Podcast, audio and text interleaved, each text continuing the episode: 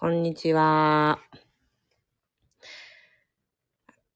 6時半、こんばんは、こんにちは。プレイヤースカンタチャンネル火曜日 MC のもとこです。こんばんは。あ、皆さんコメントくださってありがとうございます。いつもすぐにこんばんはとか言ってくださって、あ、聞いてくれてるってちょっと安心します。ありがとうございます。今日は火曜日の、えー、夕方6時半からの配信になっていますが、皆さんいかがお過ごしですか？えー、私はですね、え、ー、と、昨日、井出さんの、月曜日井出さんの回だったんですけども、えー、そこにですね、ゆうじさんと私と、えー、マリコさん、水曜日のマリコさんなど、えー、ランダムに登場して、えー、すごいひっちゃかめっちゃか、えー、7時だよ全員集合みたいな、えー、放送をさせていただきましたが、えっ、と、それでね、わかるように、えー、今、えー、ある企画のね、あれで、あれで、あれしか言えない。あれであれしに来ております。で、ぷよぷよ、昨日ぷよぷよをね、それでみんなで、あの、ホテルで対戦したんですよ。ぷよぷよといってもですね、ぷよぷよが最新バージョンが、なんか、あの、最新のね、ゲーム機器でも、えー、発売されているらしいんですけども、全然昔のですね、スーパーファミコンぐらいの時代のぷよぷよでみんなで対戦をしました。負けました。ゆうじさんが圧倒的に強くてですね、YouTube でどうやったら勝てるのかとかちょっと攻略のあれを見てた、今見てたところです。今、研究し、ちょっと研究してたんですけども、やっぱりちょっとね、物があって、ほんとちょっと実際に練習しないとダメだなということでですね。まあ家帰ったらまあすぐやりますよね。すぐやります。はい。ということで、えっ、ー、と、昨日はぷよぷよでみんなで楽しかったし、えー、っと、あ、その前にね、そう、えっと、ぜひ皆さんの、あの、カンタチャンネルのそのカンタのアカウントのですね、インスタグラムのですね、昨日の、えー、ライブ配信を見ていただくと、えー、ご理解あいただけると思うんですけども、サプライズの誕生日パーティーをしていただいて、めっちゃ嬉しかったです。ありがとうございました。で、それでたくさんの方からもメッセージをいただいて、えー、超嬉しいです。なんか大人になってもこういう風にお祝いしてもらうのって嬉しいよね。サプライズは嫌いなのよ。なんかさ、もう、もう、そわそわして耐えきれないんですよ。だけど、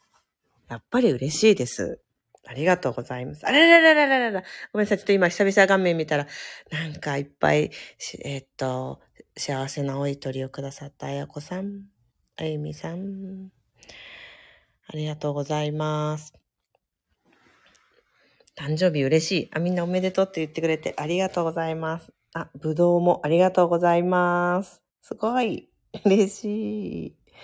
い。いくつになっても嬉しいよね。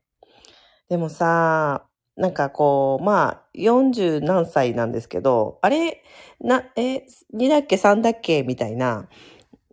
えー、そういう状態にはもうもはやなっていて、あの、およそ何歳ぐらいの感じで生きておりますけど、およそで生きてますけどね。なんか、まあ年、年齢は数字とよく言われますが、本当にそうだなといつも、えー、いろんなね、えー、年齢という数字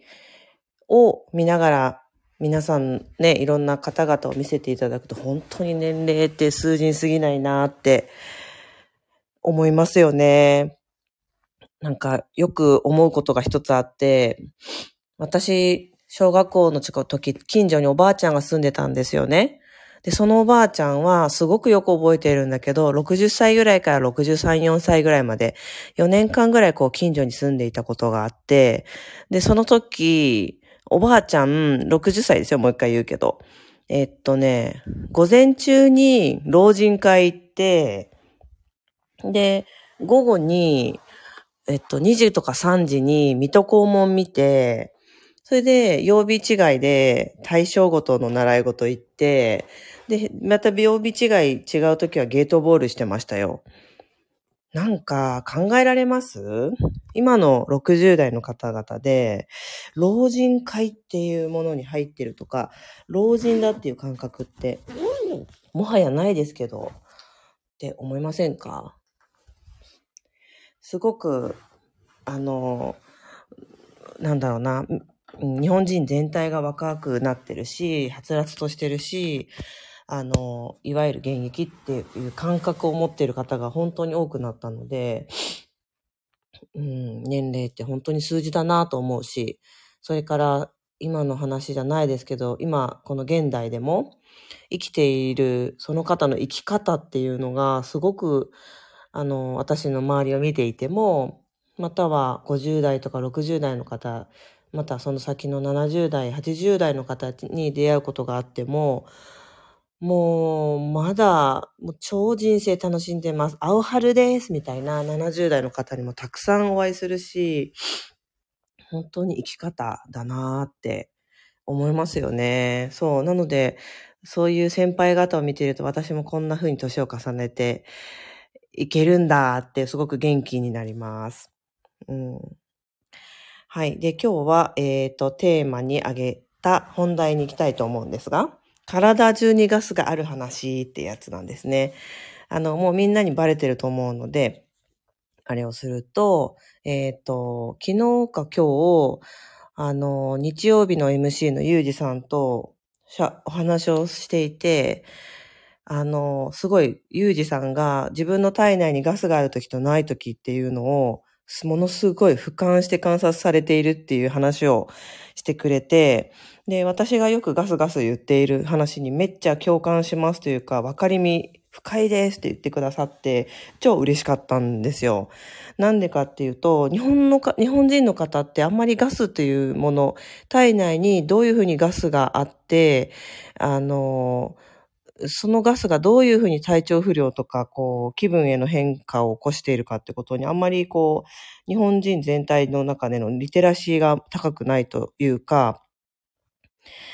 えっ、と、それがガス、まさかガスが原因だと思っていないみたいなことが多くて、なので、えっ、と、体の中にガスが溜まりすぎていることが原因で、例えば肩が凝っていたり、関節が詰まっていたり、あの、心がふわふわしちゃって落ち着かないとか、または、あの、眠りが浅くなるとか、それから自分の、えっ、と、さっきツイートにもしたんですけど、こう、すごく体臭が気になるとか、いろいろなことが起きていたりするんですけれども、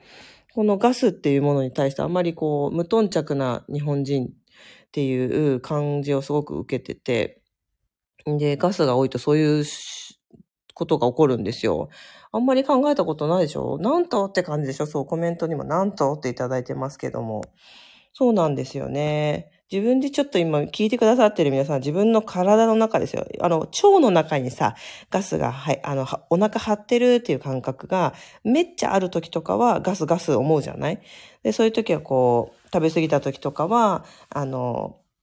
ゲップになってガスが放出されるか、または、ね、下からだよね。腸が張ってたら下から、あの、包皮っていうのかな？押したりとかするっていう時は、もちろんその感覚は体内で、なんかお腹の中で感じると思うんですけど、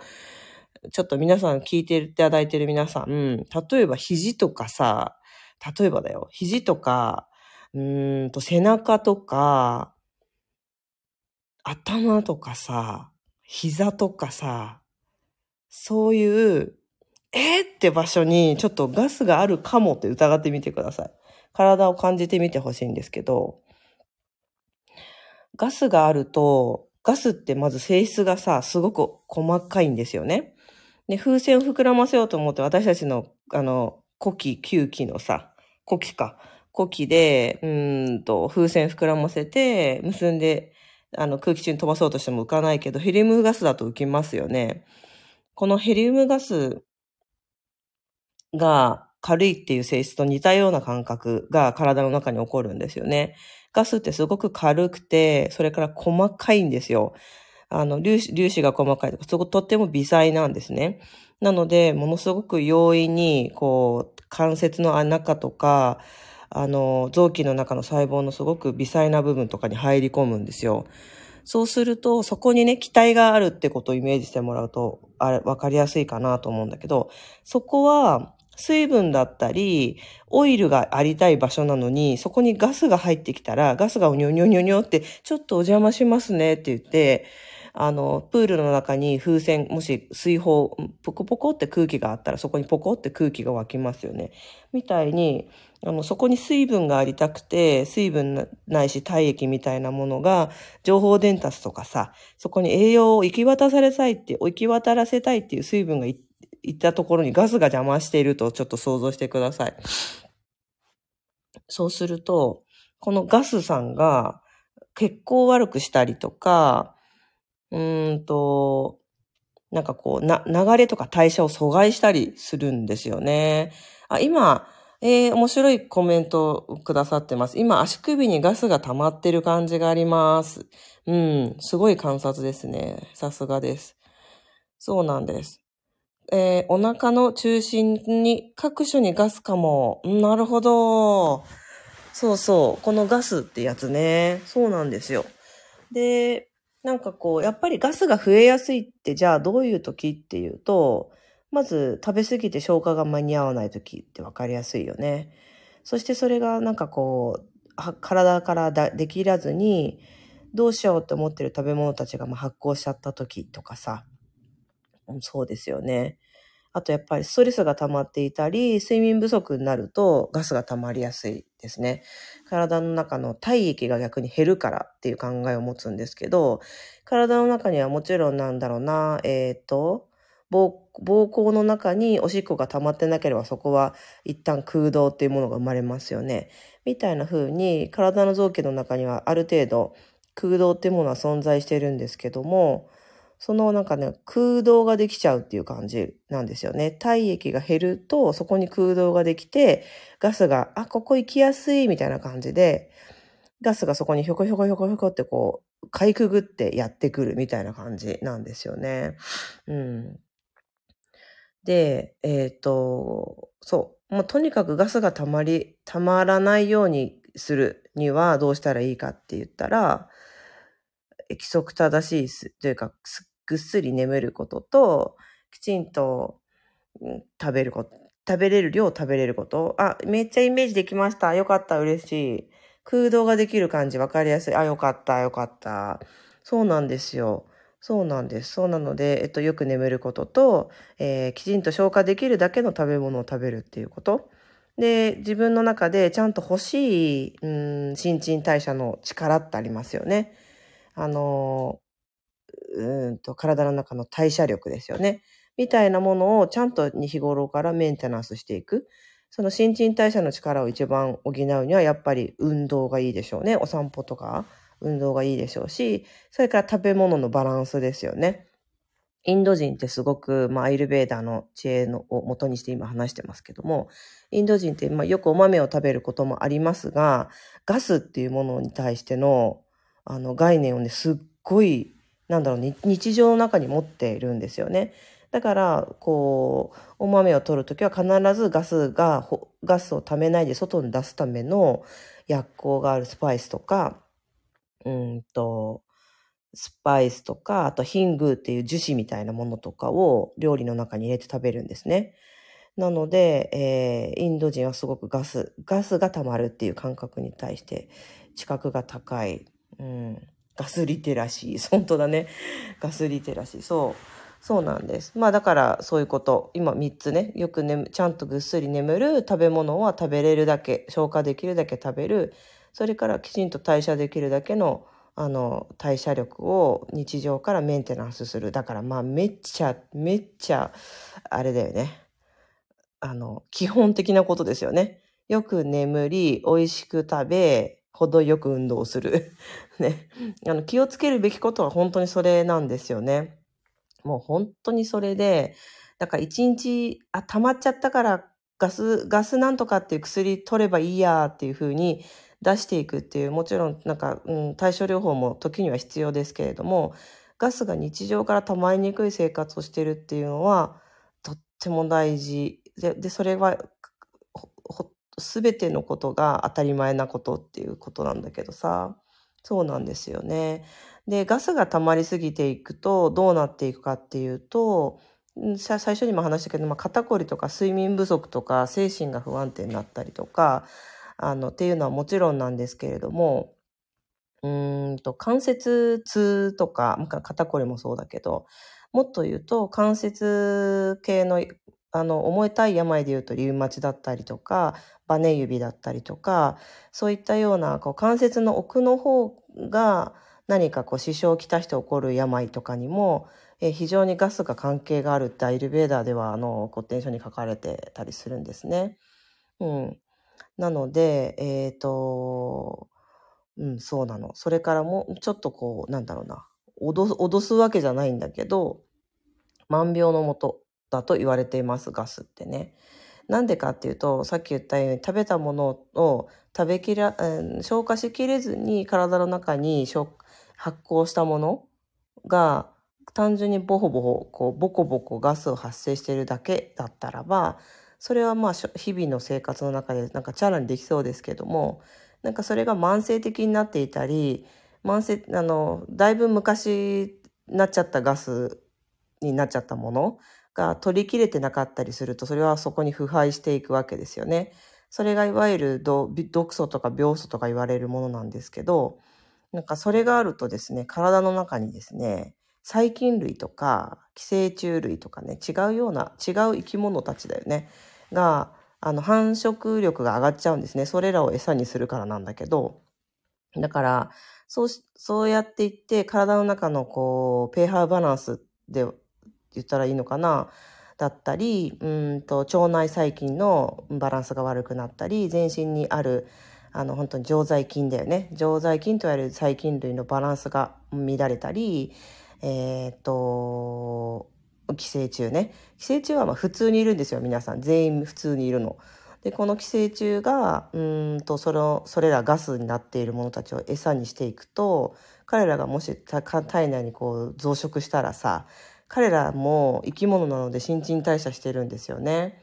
だから彼らが放出していく、ええー、老廃物みたいなものが増えていくですね、体内に。そうすると、もうこれが売買ゲームになっていってしまって、それらが、あの、よりガスを増殖させ、めっちゃ増やしていっちゃうんですね。そうなっていくとすごく体が重く重く感じて、体重以上にですよ。すごいだる重く感じていくんですよね。それが起きてきて、それが悪循環になっていくと、何か、何かしらの病とか不定収穫になるってめっちゃ怖いでしょ？言い方がね、ごめんね。でもなんかこう、アイルベーダーの、えっ、ー、と、病理学っていうのかな？発病機構といって、こう、病気がなる、病気が起こる原因っていうと、この根本のとこに、このガスっていうものがあって、結構、あの、重要、注視した方がいいことだ、なのでね、お伝えしたいなと思って喋りました。大変。大変。なんかイメージできました？よかった。そうなんです。だから、まあ、ガスっていう表現はしたことがなかったとしても、皆さんの中にこう毒素が溜まっている、食べ過ぎて、食べ過ぎたことで、なぜかこう、便秘気味になっちゃって、なんか食べ過ぎによって詰まっちゃって、その後体が重いとかさ、そうしてるとだる重くて、なんかやたら眠くて、えー、なんかむくんでとかそういう経験したことあると思うんですね。そういう時。そういう時には体の中の循環がちょっと止まっちゃう原因を作ってるガスが増えてるってことなんですよね。だから、そこに水分がありたい、そこに血液とか体体質液、間質液みたいな体液が循環して、そこの、なんだろうな、えー、順、うんと、そこの体液とかを新しく流していきたかったりとかさ、あの、それで傷ついた細胞をどんどん代謝していきたかったりするのに、そこにガスっていう気体があると邪魔していけないみたいなね。そういうことが起こっているの、ことを、えー、いわゆるなんかどこかが詰まってる感じがするっていう感覚で覚えるんだと思うんですよね。うん、まあそんな感じ。で、じゃあ対処法は？って言ったら本当にもう一回言うんだけど、うんと、ぐっすり眠ることと、自分の適度な自分に合った量の食べ物を食べ、代謝、新陳代謝でね、体の中の代謝を止ま、止まら、あの、より良くしていく運動をするってことですね。そう、えっ、と、そうなんです。うん。で、まあでもさ、ほら、とはいえ私もよくあるんですよ。今日もなんか、今日お祝いしてもらったからケーキ食べたとかさ、うん、今日はちょっとお肉いっぱい食べて、そのまま気持ちよくて寝ちゃったぜとかさ、あるんですよ。あの、夜食べて3時間は空けたいけど、1時間後寝ちゃったとかさ、あるんですよ。そういう時に調整する時におすすめのスパイスがいくつかあります。なので、なんかそういうのをちょっとこう、あの、あの緊急緊急時というか、まあそういう時に合わせてね、取ってほしいなと思います。うんと、まず一つ目が、えっと、おすす、おすすめ順ね。えっと、一番おすすめなのが、アジョワンというスパイスです。アジョワン。